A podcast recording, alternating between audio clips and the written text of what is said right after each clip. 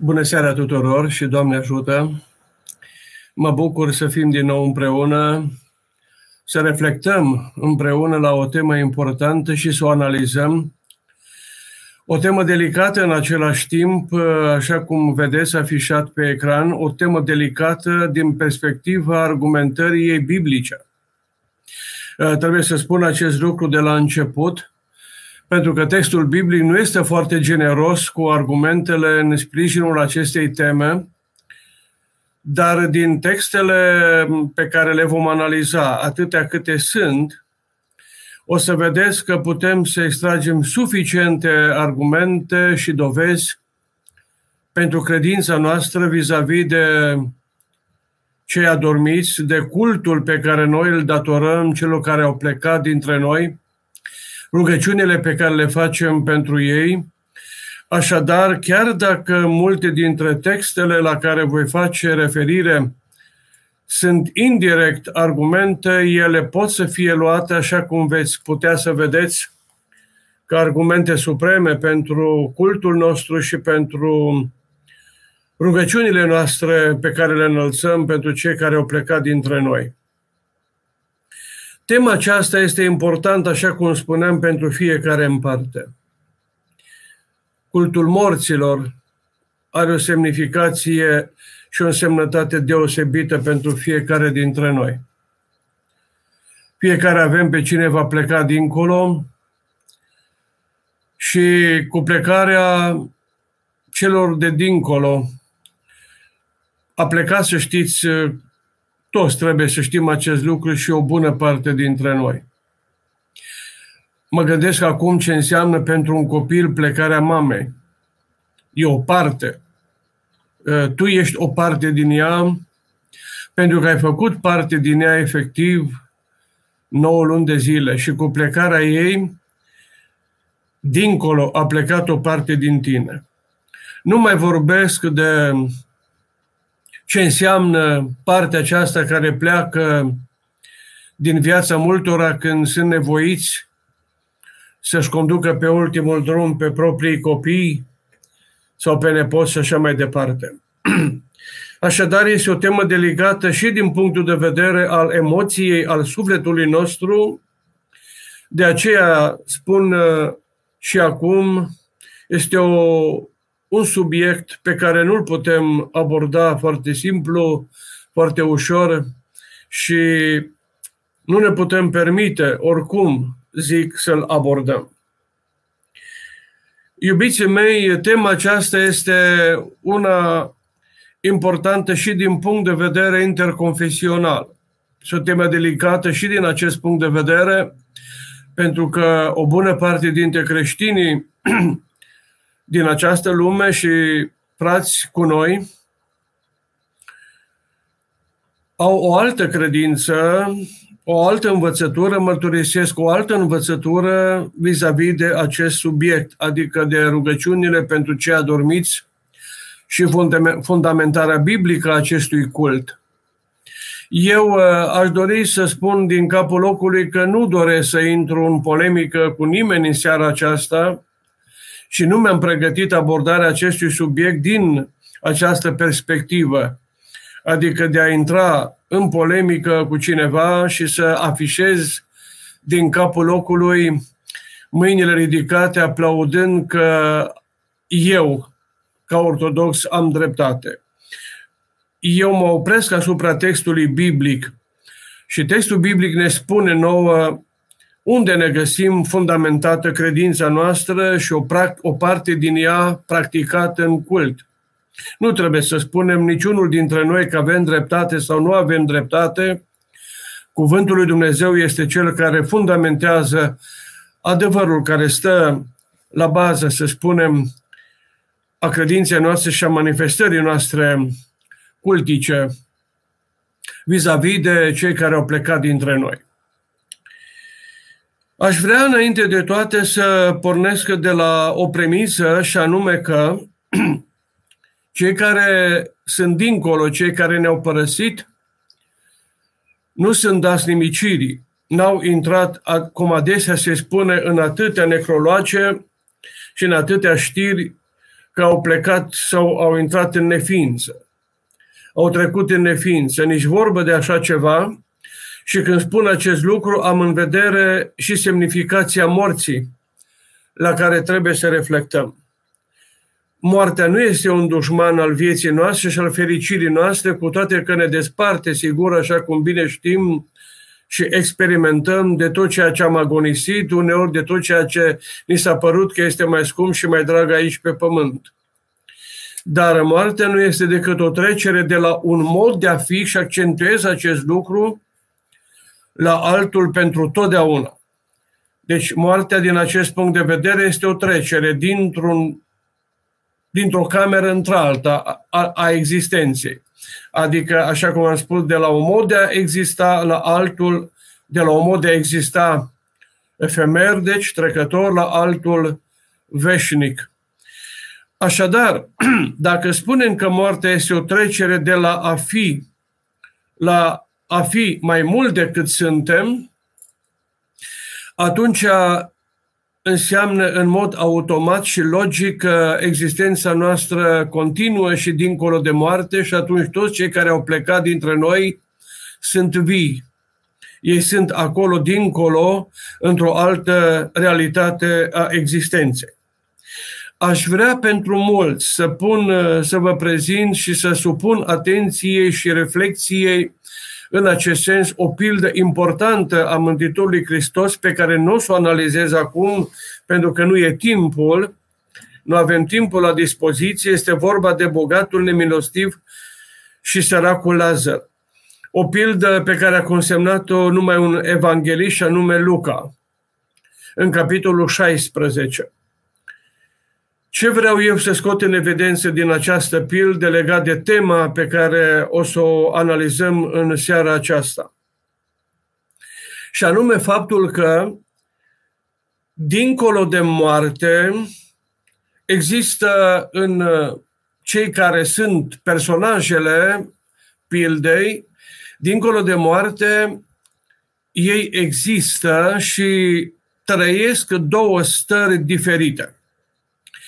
Prima stare este marcată de receptarea și de simțirea cu adevărat și a conștientizării în același timp reale a stării în care fiecare se găsește. De exemplu, bogatul se chinuie, cunoaște acest lucru, conștientizează acest lucru, este afectat de această realitate, dar vede în același timp starea săracului de dincolo de el în sânul lui Avram. Așadar, dincolo de moarte, iată, iubiții mei, conștientizăm starea și a noastră, dar și a celor de dincolo care sunt cu noi. Fie stare de bucurie, de fericire, de împlinire sau una de deznădejde și de veșnică suferință și regret. Aceasta, iubiții mei, pe de o parte. Iar pe de altă parte, cei de dincolo, spre deosebire de noi, simt foarte bine starea noastră de aici. Noi nu simțim, nu vedem, nu percepem și nu cunoaștem starea lor de dincolo. Dar ei o cunosc pe a noastră. Poate vă întrebați de ce.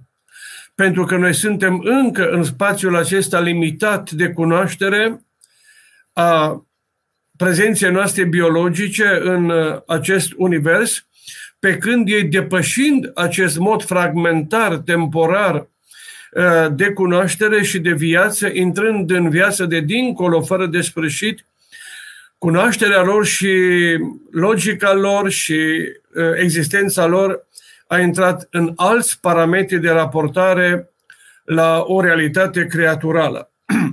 Așa că ei de acolo ne văd, de aceea este important să știm, iubiții mei, că atitudinea noastră și faptele noastre de aici le pot produce o dublă suferință sau o dublă bucurie și fericire. O dublă suferință când ei văd ce facem aici și o dublă bucurie când percep și văd faptele noastre bune.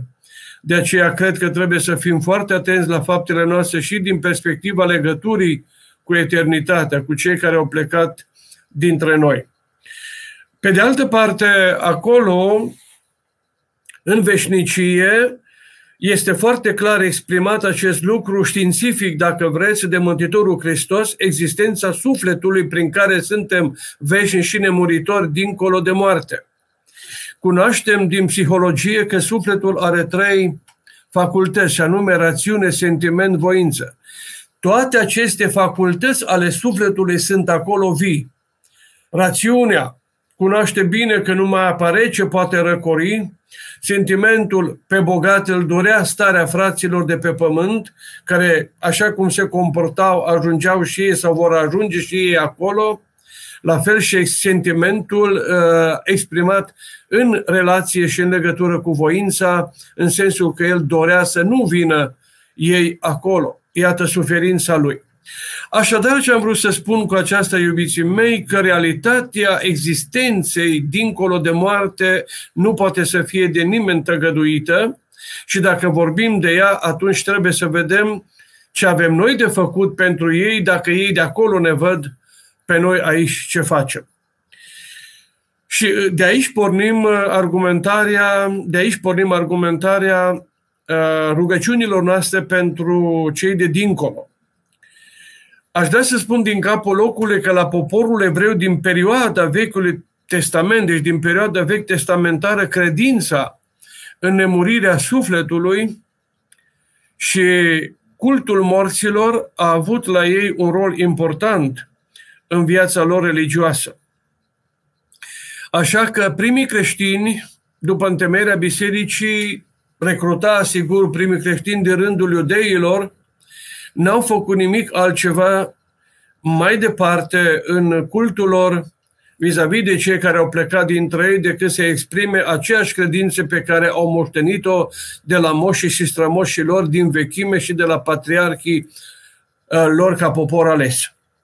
Aș vrea să fac referire vis-a-vis de tema noastră acum, în primul rând, la un text din Vechiul Testament. Poate mulți dintre dumneavoastră vă deschideți uh, Sfintele Scripturi, iată și Biblia mea, vă arăt, de unde voi citi acum și poate că mulți o să vă și însemnați aceste texte care sunt importante pentru fundamentarea uh, acestei învățături și a practicii noastre cultice și liturgice în înălțarea rugăciunilor de mijlocire și de iertare a celor care au plecat dintre noi.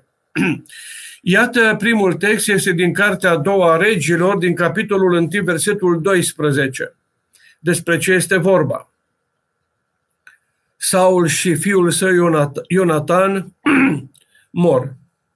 Este vorba de o luptă cu amaleciții. Saul aproape că se sinucide aruncându-se în într-o sulița sa nu este mort când se apropie de el un tânăr amalecit, nu murise, se chinuia acolo și îl roagă pe acel tânăr amalecit să-l omoare, să-l ucide, ceea ce el și face. Ia apoi cununa regească de pe capul lui și brățara din mână și le aduce lui David. și acum este important. Și când David a văzut toate acestea, el a iubit pe Ionatan, dar și pe Saul, cu toate că Saul a prigonit foarte mult. Iată ce a făcut el și oamenii din jurul lui. Citesc acum din cartea a doua regilor, capitolul 1, versetul 12. Și au plâns și s-au tânguit și au postit până seara după Saul și după fiul său Ionatan, după poporul Domnului și după casa lui Israel care a căzut sub sabie. Deci, ce fac ei? Pe lângă plânsul obișnuit și tânguirea sufletului, fac și un acultic. Postesc, adică fac o jerfă. Îi aduc în șerfa lor pe cei care au plecat dintre ei, aduc memoria lor într-un act de cult, postind înaintea lui Dumnezeu, exprimând prin această jerfă ce anume? Crezul lor că Dumnezeu poate să aibă milă față de ei, față de Saul, față de fiul său Ionatan și față de toți cei care au căzut. Iubiții mei, dacă nu ar fi vorba sau n-ar fi fost vorba aici de crezul lui David în existența dincolo de moarte celor care au plecat și în încrederea că Dumnezeu poate să se milostivească de ei, n-ar fi apelat la acest uh, act de cult care este postul.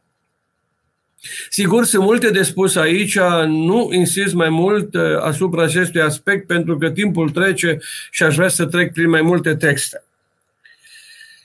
Aș vrea în continuare să mă refer la un text din cartea uh, lui Tobit și aș vrea să deschideți la cartea Tobit în uh, Sfânta Scriptură, la capitolul 4, aș vrea să citesc din uh, capitolul 4, versetul 17, ce făcea Tobit. Tobit se îngrija de cei care au plecat și înmormânta, mai ales pe cei necăjiți, pe cei săraci și care nu aveau pe nimeni. Și ce făcea Tobit la mormântul lor? Foarte important.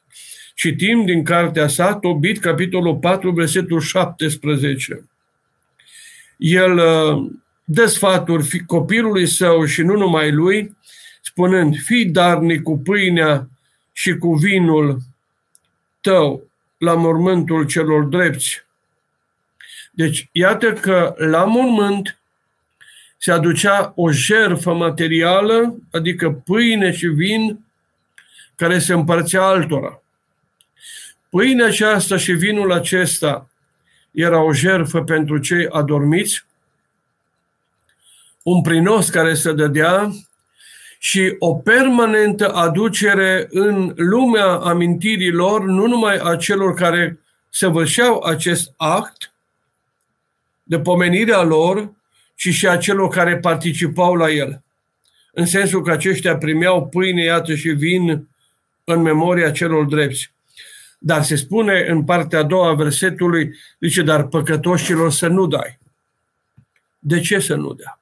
De ce păcătoșilor să nu dea pâine și vin?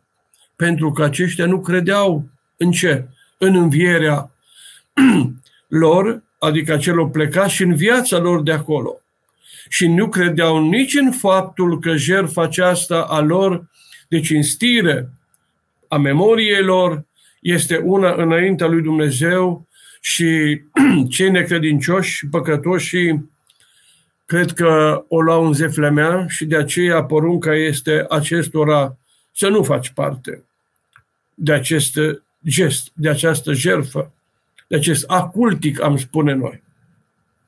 Iată unde stă, iubiții mei, originea pâinii și a vinului prezent la parastasele noastre sau la rugăciunile noastre pentru cei adormiți. Mergem mai departe. Încă un text uh, în acest sens aș vrea să citim din cartea lui Isus Sirach, tot din Vechiul Testament, deci cartea lui Isus Sirach, din capitolul 7, versetul 35. Repet, Isus Sirach, capitolul 7, versetul 35. Citim. Iată, zice așa, dărnicia ta să atingă pe toți cei în viață. Și acum este important. Și chiar morților fă parte de dărnicia ta. Sigur mă puteți întreba, dar cum se, iau, cum se ia morții dărnicia lui, adică celui care face acest lucru.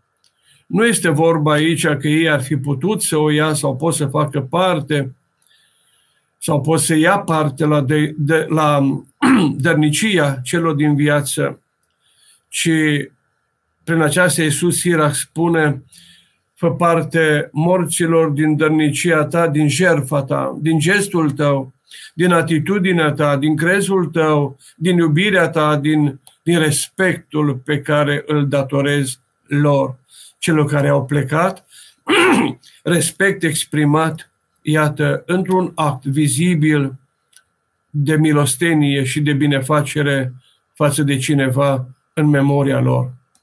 Tot un act de cult, tot o legătură cu ei în cult. Mergem mai departe. În cartea lui Baruch, în capitolul 3, cartea lui Baruch, capitolul 3, versetele 4 și 5. Haideți să citim despre ce este vorba acolo, despre o rugăciune, foarte, foarte important, despre o rugăciune pentru sufletele celor care au, au păcătuit și au plecat. Iată, ne rugăm pentru cei care au plecat dintre noi și pentru păcatele lor, ca Dumnezeu să se milostivească de ei. Se spune așa, Baruch, capitolul 3, versetele 4 și 5. Doamne atoțiitorule, Dumnezeului Israel, auzi rugăciunea celor ce au murit, a lui Israel și a fiilor celor care au păcătuit înaintea ta, care n-au ascultat glasul tău. Nu-ți aduce aminte de nedreptățile părinților noștri. Deci este o rugăciune a celor vii pentru cei care au plecat, pentru păcatele celor care au plecat. Sigur că actul de milostivire este a lui Dumnezeu, hotărârea este a lui Dumnezeu. Important este noi să înălțăm aceste rugăciuni și lăsăm sigur în seama lui Dumnezeu hotărârea lui de a se milostivi față de ei sau nu, așa cum el vede mai bine. Și un ultim test, pentru că mă uit și la timp și văd cum trece și sunt atât de multe de spus, un ultim text la care aș vrea să fac referire din Vechiul Testament și apoi trecem la Noul Testament, este din cartea a doua a Macabeilor, din capitolul 12. Deci cartea a doua a Macabeilor, capitolul 12, versetele 43 și 46. Haideți să citim să vedem despre ce este vorba. Macabei, eh, Iuda Macabeu este unul din frații Macabei care a întemeiat regatul iudei, mulți dintre dumneavoastră cunoașteți, în jurul anului 162 după Hristos. Mulți dintre Macabei, mulți dintre izraeliți au picat într-o luptă împotriva, împotriva lui Gorgias și se pune, se dă ordin, se dă poruncă să fie ridicate trupurile celor omorâți și așezați în mormintele rudeniilor lor, a părinților lor. Și ce observăm aici? Un lucru important, că mulți au căzut în luptă pentru că au luat din lucrurile închinate idolilor iamniei, au găsit în uh, hainele lor ido, că, a, lucruri care aparțineau închinării idolilor. Și acest lucru a fost socotit ca o pedeapsă a lui Dumnezeu uh, exprimată în moartea lor, în căderea lor. Și ce face Iuda Macabeu?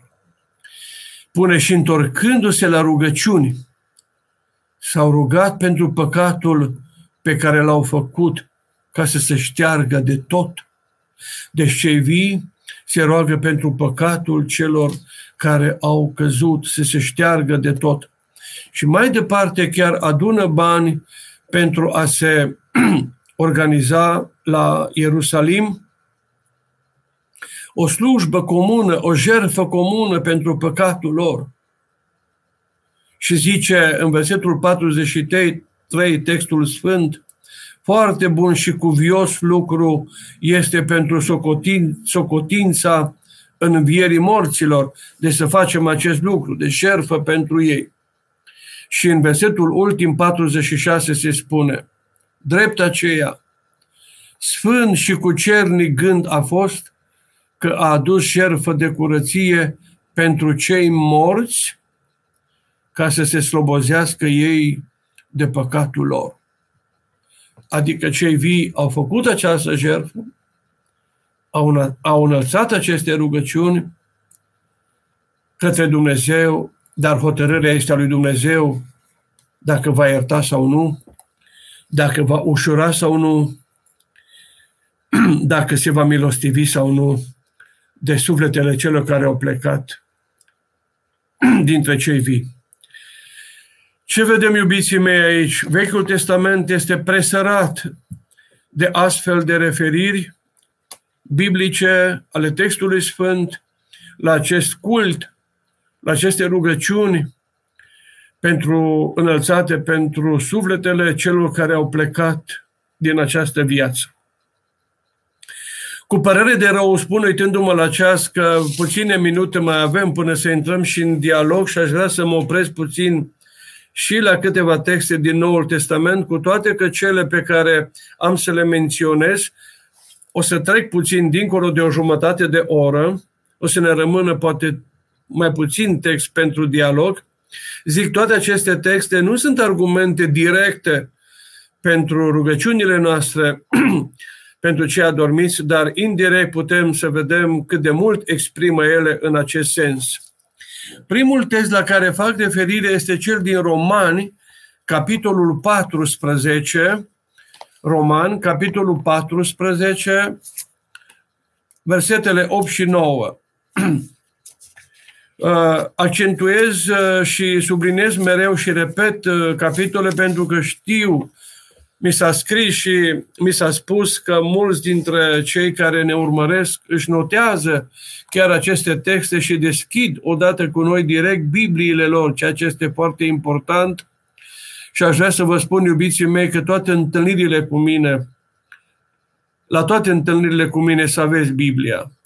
Să aveți deschisă Biblia, să o citiți și să vă notați multe dintre, dintre cele pe care le auziți pentru reflexia dumneavoastră viitoare și ulterioară întâlnirilor noastre.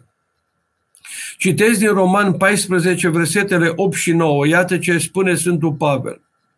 Dacă trăim, pentru Domnul trăim. Și dacă murim, pentru Domnul murim. Deși dacă trăim și dacă murim, ai Domnului suntem. Și în versetul 9 spune așa. Pentru aceasta a murit și a înviat Hristos. De ce? Ca să stăpânească și peste morți și peste vii. Deci, iubiții mei, dacă cei morți n-ar mai fi în atenția lui Dumnezeu și a noastră, stăpânirea lui Dumnezeu de care vorbește Sfântul Pavel aici ar fi fragmentară. Stăpânirea lui Isus. Efectul morții și al învierii lui ar fi fragmentar în istorie. Ori nu putem să vorbim despre așa ceva. De ce spun fragmentar în istorie? Adică ar, ar avea efect doar pentru cei vii, nu și pentru cei morți, pe de o parte. Iar pe de altă parte știm cu toții că biserica este trupul lui Hristos. Trupul lui Hristos nu este numai pentru noi cei de aici, ci și pentru cei de dincolo. Iarăși trupul lui Hristos nu este divizat. De aceea în trupul lui Hristos sau din trupul lui Hristos fac parte și cei de aici ca și cei de dincolo. Deci toți formăm trupul lui Hristos. Și atunci, dacă formăm toți trupul lui Hristos, toți suntem ai Lui. Și pentru cei de dincolo, potrivit Vechiului Testament, trebuie atunci să existe o preocupare cultică în credința noastră. Doar atât nu mai spun, nu insist pentru că, repet, timpul nu ne ajunge.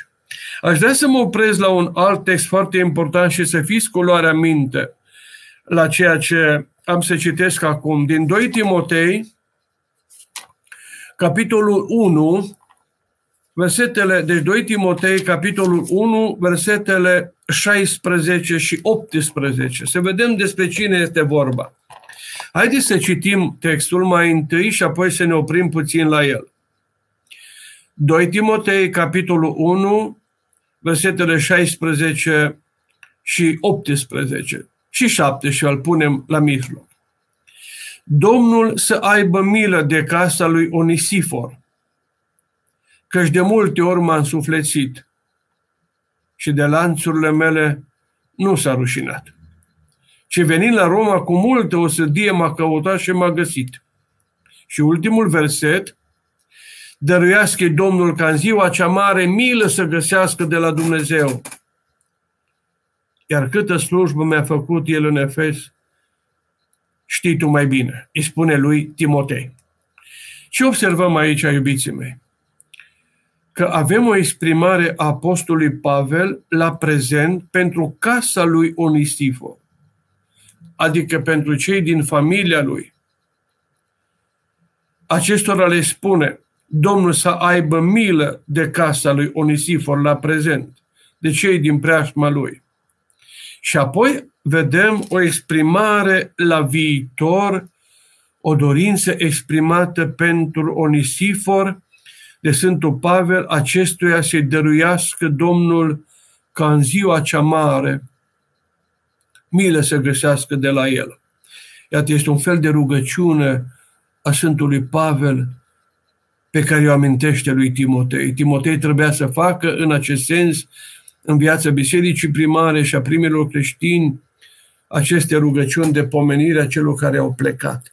Deci pentru Onisim acum rugămintea e la viitor. Observăm niște oameni prezenți în viață, menționați de Sfântul Pavel în preocuparea lui și Dionisim, cel care nu mai era printre cei vii și pentru care, Dumne- pentru care Apostolul Pavel exprimă o dorință. Un ultim text la care aș vrea să fac referire acum, pe scurt, sigur, este cel din Apocalipsă, capitolul 8, versetele 3 și 5. Citim din cartea Apocalipsei, capitolul 8, versetele 3 și 5. Un text greu de interpretat, dar aș vrea să facem referire la el. Haideți să-l citim cu atenție, să vedem despre ce este vorba aici. Citim mai întâi versetul 3. Și a venit alt înger și a stat la altar, având cădelnițe de aur, și s-a dat lui tămâie multă ca să o aducă împreună cu rugăciunile tuturor sfinților pe jerfelnicul de aur înaintea tronului. Avem aici expresia rugăciunile tuturor sfinților. O reținem. Și fumul tămâie s-a suit din mâna îngerului înaintea lui Dumnezeu, împreună cu rugăciunile sfinților. Apoi îngerul a luat cădelnița și a umplut-o din focul jertfelnicului și a aruncat pe pământ. Ne oprim puțin la aceste versete, repet, acest text, nu ușor de interpretat, dar care spune foarte mult pentru rugăciunile noastre și pentru cultul nostru, pentru cei adormiți. Avem aici un gest al unui înger de jerfă, tămâie multe pe care o ia împreună cu rugăciunile tuturor sfinților. Iubiții mei, în biserica primară și în epistole, cei botezați erau numiți sfinți, creștinii erau numiți sfinți. Dacă aici este vorba de rugăciunile sfinților de pe pământ, deci a creștinilor pe care le ia îngerul și le duce sus la tronul Dumnezeului veșnic. Atunci avem aici de-a face cu rugăciunile noastre de aici, de pe pământ, care nu sunt numai pentru noi, ci și pentru ceilalți de dincolo, care iată există, trăiesc, învii, iar dacă interpretăm expresia rugăciunile tuturor sfinților ca aparținând celor care, au plec, care sunt de dincolo, care sunt dincolo, care au plecat, atunci înseamnă că acele rugăciuni pot să fie și pentru ei, dar făcând referire la pilda Mântuitorului Hristos pe care am amintit-o, a bogatului nemilostiv și a săracului Lazar, în sensul că cei de acolo ne văd pe noi, atunci aceste rugăciuni ale lor pot fi interpretate în sensul, în sensul, deci pot fi interpretate în sensul că ele se referă la noi, sunt făcute de ei pentru noi. Deci putem ambele variante de interpretare să le luăm în calcul vis-a-vis de expresia rugăciunile tuturor sfinților care sunt duse de către înger înaintea tronului slavei celui atotputernic. Și de acolo se ia un foc care se aruncă pe pământ. Din jerfelnicul de sus. Focul acesta din jerfelnicul de sus care se aruncă pe pământ. Nu nimic altceva decât sensul legăturii sensul vizibil, argumentul vizibil, palpabil, a legăturii de dincolo, a lumii de dincolo cu cea de aici de pe pământ. În sensul că pământul a putut să simtă efectul acelui foc de acolo aici. Pentru că și spune textul mai departe că s-a cutremurat pământul. Iată niște texte, iubiții mei, care ne spune enorm de mult vis-a-vis de datoria pe care o avem față de cei de dincolo și vis-a-vis de conștientizarea faptului că între noi și ei există o legătură. Ei ne văd pe noi, noi nu-i vedem pe ei. Și am explicat de ce. Și atunci avem datoria toți în toate rugăciunile noastre, de zi și de seara, de dimineața, de noapte, de la biserică sau din rugăciunea particulară, să ne amintim în ele, în aceste rugăciuni și să-i pomenim și nu mai vorbesc de importanța rugăciunilor colective, adică a comunității, în ceea ce noi numim parastasele și slujbele și rugăciunile pentru cei adormiți. Aș vrea să închei intervenția mea și apoi intrăm în discuții, dacă aveți întrebări, cu un text din liturgia Sfântului Iacov, primul episcop al Ierusalimului, din Biserica Primară, deci din epoca apostolică, episcop pe care îl amintește Eusebiu de Cezarea în cartea lui Istoria Bisericească, o carte importantă pentru istoria Bisericii Primare. Iată în această liturghie ce se spune. Vă citesc. Deci este vorba de o liturghie din perioada apostolică, din viața primilor creștini. Doamne Dumnezeul duhurilor și al trupurilor, adu aminte de toți drepții de care, ne-au, de care ne-am adus noi aminte, dar și de cei de care nu ne-am adus aminte, de la Abel până în ziua cea de azi. Deci, iată, toți erau cuprinși până în ziua și în Vechiul Testament și din epoca Noului Testament, iată, din timpul trecut și din cel prezent, toți erau cuprinși în rugăciunea Sfântului Iacob, în rugăciunea uh, pentru uh, sufletele celor plecați.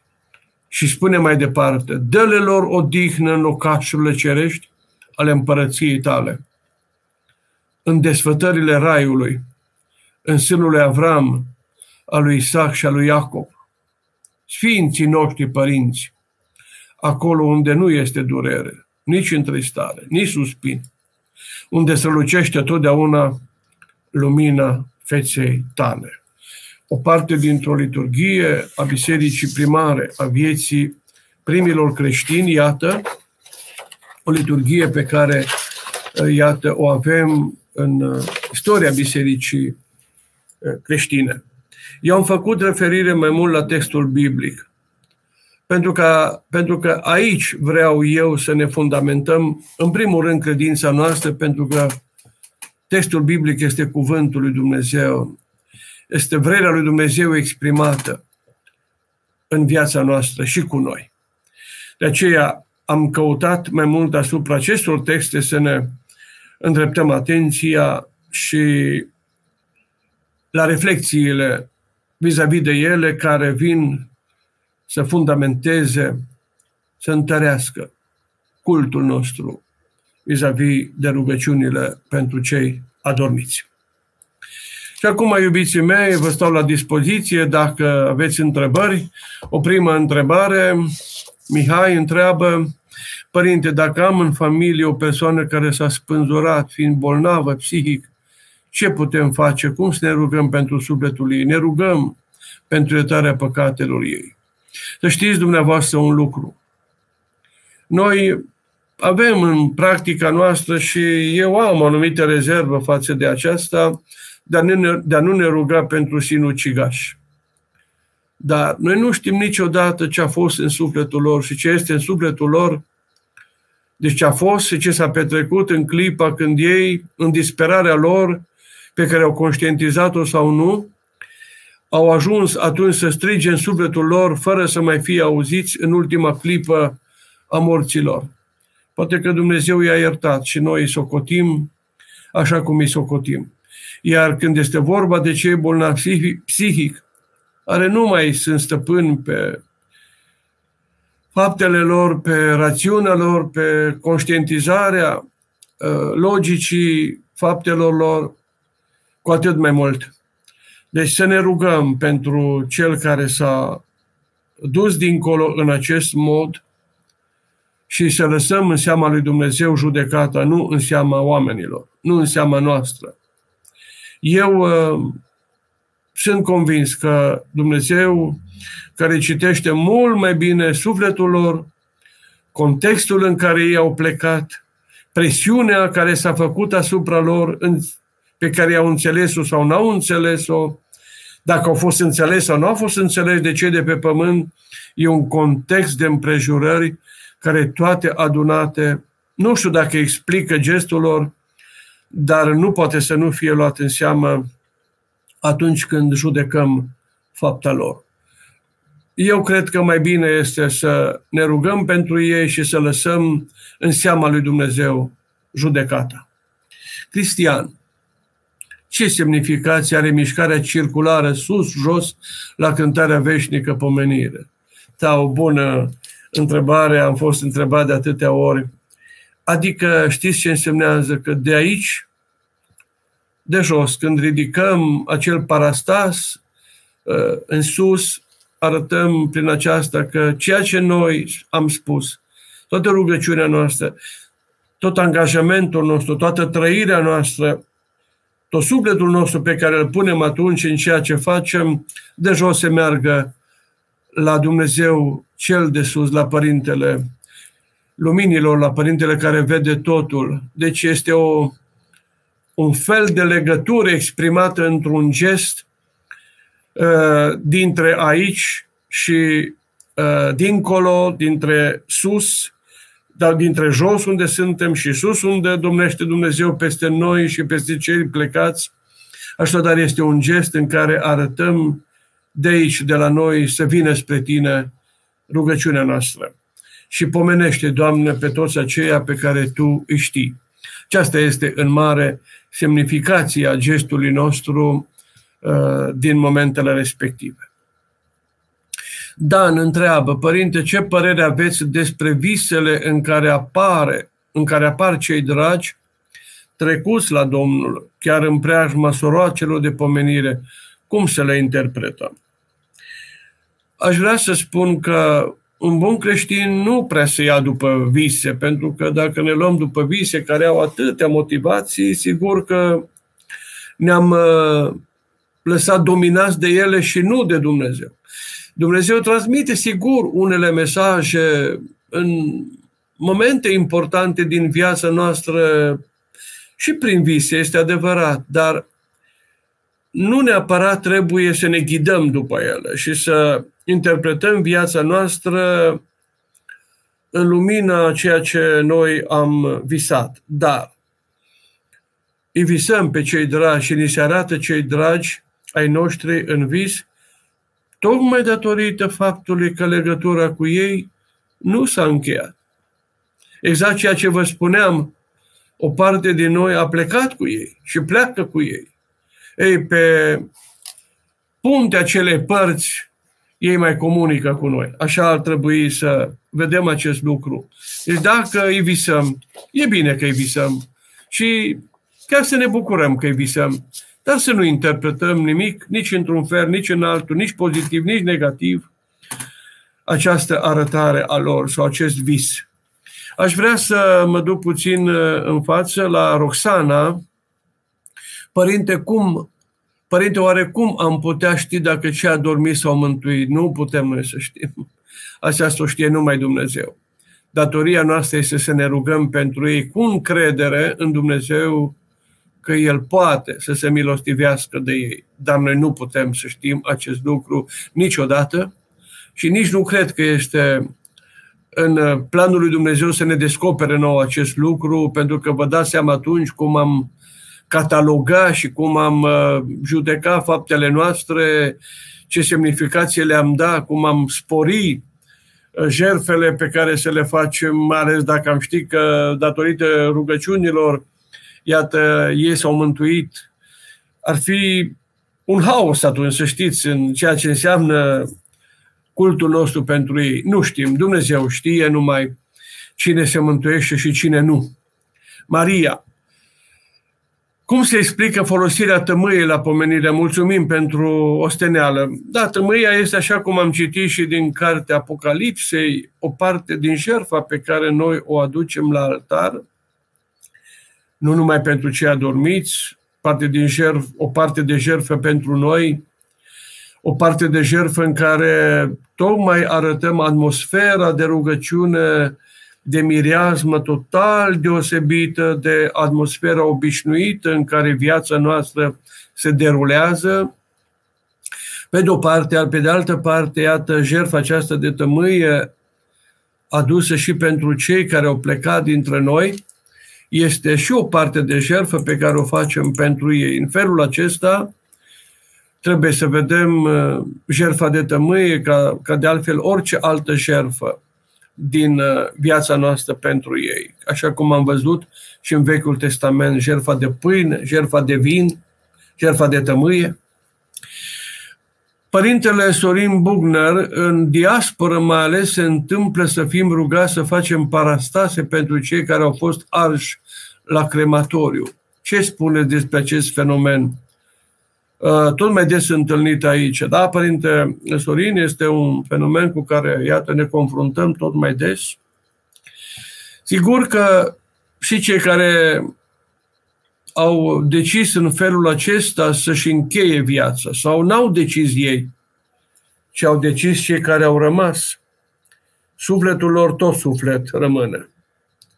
Și pentru sufletul lor ne rugăm noi. Dumnezeu poate să reconstituie și El reconstituie unitatea ființei noastre, trup și suflet, din ceea ce a rămas, indiferent că este rămășița trupului în crematoriu sau uh, devorată de fiarele mărilor sau ale pământului sau, de, sau ucisă de foc. Uh, nu contează, Dumnezeu reconstituie trupul nostru, materia trupului nostru și sufletul, tot suflet rămâne, indiferent că el a fost ars în crematoriu sau a murit, iată, topit uh, de foc sau mistuit uh, de flăcări, deci s-au devorat în apă sau pe pământ de fiare. Important este un lucru să știm, de ce a decis un astfel de om să moară în felul acesta este sigur important, dar poate nu știm noi adevărul, adevărul din spatele unei astfel de hotărâri și putem să judecăm, judecăm greșit. Iar dacă cei din viață au decis acest lucru, iarăși este problema lor, Uh, iarăși greu de intrat în uh, dialog cu ei pe această temă pentru a nu ne feri de judecat și a aplica potrivit judecății noastre uh, celor rămași de pe viață, în viață sau celor care au plecat dintre noi în acest mod, a aplica un anumit gen de atitudine cultică. Eu zic așa, Sufletul lor, indiferent uh, cum se încheie viața de aici, uh, este cel care rămâne dincolo, prin care ei rămâne muritoare. Și pentru acest suflet trebuie să ne rugăm, iar gestul ca atare este în seama și în judecata lui Dumnezeu. Noi nu trebuie să încurajăm acest lucru, este adevărat și trebuie să ne exprimăm mai uh, apăsat în acest sens, dar putem noi să stăpânim absolut toate fenomenele vieții și toate atitudinile oamenilor nu. Și atunci, în, în uh, lumea rugăciunii, Dumnezeu este Cel care decide cum să se milostivească față de cei care sunt pomeniți și invocați în rugăciunile noastre. Eu acest lucru aș putea să-l spun acum. Mai mult, sigur, de la Dumnezeu. Mihai, de ce confesiunile neoprotestante în doctrina lor se limitează atât de mult și nu înțeleg că rugăciunea și iubirea nu are granițe și se revarsă și celor plecați de lângă noi? Da, mă bucur foarte mult pentru această afirmație. Mă bucur pentru afirmație, nu pentru faptul că ea se referă la lumea uh, evanghelică. Să știți că și ei înțeleg tot mai mult în ultimul timp, nu neapărat din ceea ce înseamnă doctrina unei biserici, cât din ceea ce înseamnă adevărul exprimat de textul biblic într-o interpretare poate altfel decât a fost până atunci lor împărtășită. Uh, iarăși este o problemă de teologie, o problemă de judecat omenească, o problemă de multe ori de dialog și între noi și ei mai puțin dialog există, dar uh, toate aceste, toate aceste emisiuni, toate aceste, să zicem, ieșiri în prim plan uh, vis-a-vis de ceea ce înseamnă interpretarea textului Sfânt, eu cred că ne folosesc și unii, și unora și altora. Părinte profesor, mă întreabă altcineva, pentru sinucigași ce putem face? La cât timp îi putem pune pe pomelnice? La cât timp putem face parastase după ei? Sau cum ne recomanda să privim astfel de cazuri încât să avem și conștiința liniștită? Am spus cum trebuie să ne raportăm la cei care au plecat în acest mod dureros dintre noi. Acum, rugăciunile, să știți dumneavoastră, și revărsarea sufletului nostru în rugăciune, în jerfă, în pomenirea lor, nu ține atât de mult de zile și de soroace. Nu, pot să, nu putem spune, știi, ne rugăm pentru tine care pleca dincolo, să mă rog pentru tine mamă, să mă rog pentru tine tată, dar te rog să aștepți un pic până trei, trei zile sau șapte zile ca să fac o rugăciune mai intensă. Nu. Uh, sigur că ne rugăm în anumite zile importante și care sunt, uh, să zicem așa, uh, numite ca parte constitutivă din cultul ordonat al bisericii, dar rugăciunea nu are timp pentru sufletele lor. Rugăciunea, rugăciunea de mijlocire pentru soarta lor de dincolo nu ține de soroace, ci ține de puterea și intensitatea de trăirea noastră și de așezarea ființei noastre în cerere și în rugăciune pentru ei.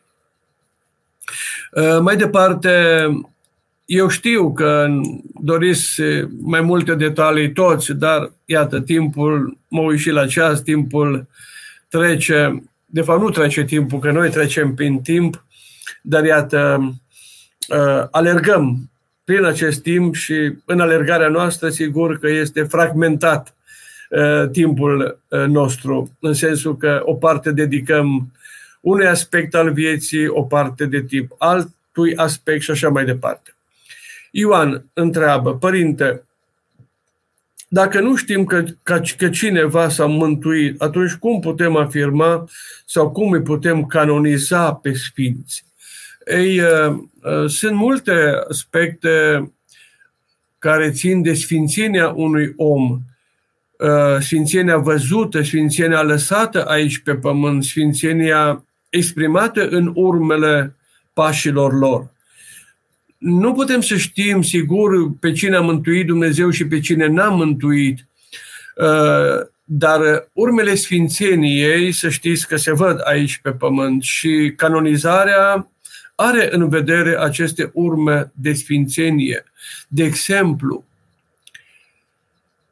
mulți dintre cei care au plecat dincolo fac minuni prin rămășițele lor de aici, datorită crezului nostru și credinței noastre, uh, atât pentru ajutorul nostru, cât și ca mesaj pentru viața noastră, cum să ne încheiem viața privind la ei, cum uh, ne arată nouă că este posibilă sfințenia de atins de fiecare om, de aceea în rândul sfinților sunt și păcătoși, sunt și drepți, sunt și săraci și bolnavi și bogați, sunt și oameni învățați și neînvățați și așa mai departe. Deci sfințenia, sigur, în ceea ce poate ea fi percepută normal, logic, repet, normal și logic, Uh, și nu în, uh, în fapte care depășesc, uh, să spunem noi, o evlavie rațională, ca să o numesc așa. Poate să fie această sfințenie văzută și urmărită. De aceea, canonizarea are multe aspecte și când un sfânt este canonizat, sunt luate multe aspecte în calcul de către biserică. Um, un sfânt este sigur un om uh, mântuit, dar finalul uh, stării noastre, finalul deciziei vis-a-vis de starea noastră este a lui Dumnezeu, care final va fi pecetluit, așa după cum bine știm, la judecata universală. Atunci, atunci la judecata universală va fi pecetluit destinul istoriei, atunci Dumnezeu se va arăta în toată dreptatea Lui, nu neapărat ca unul care pedepsește, ci tot ca unul care iubește, dar făcând dreptate, lăsând să triumfe virtutea asupra păcatului și corectitudinea și dreptatea asupra nedreptății. Și un, uh, un om care se străduiește să impună corectitudinea și dreptatea, chiar dacă această impunere pe unii îi doare, acel om nu poți să spui că nu iubește, pentru că iubește adevărul și virtutea care trebuie să domine viața noastră. Deci, un Dumnezeul judecății universale este un Dumnezeu iubitor în dreptatea pe care o va face. Atunci va pecetului soarta fiecare dintre noi și atunci vom vedea te mântui și cine nu.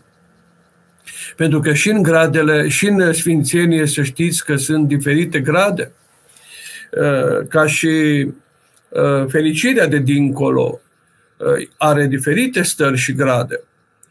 După cum și suferința de dincolo are diferite stări și grade în, funcție, în funcție de faptele noastre, de păcatele noastre sau de virtutea pe care am întrupat-o aici pe pământ.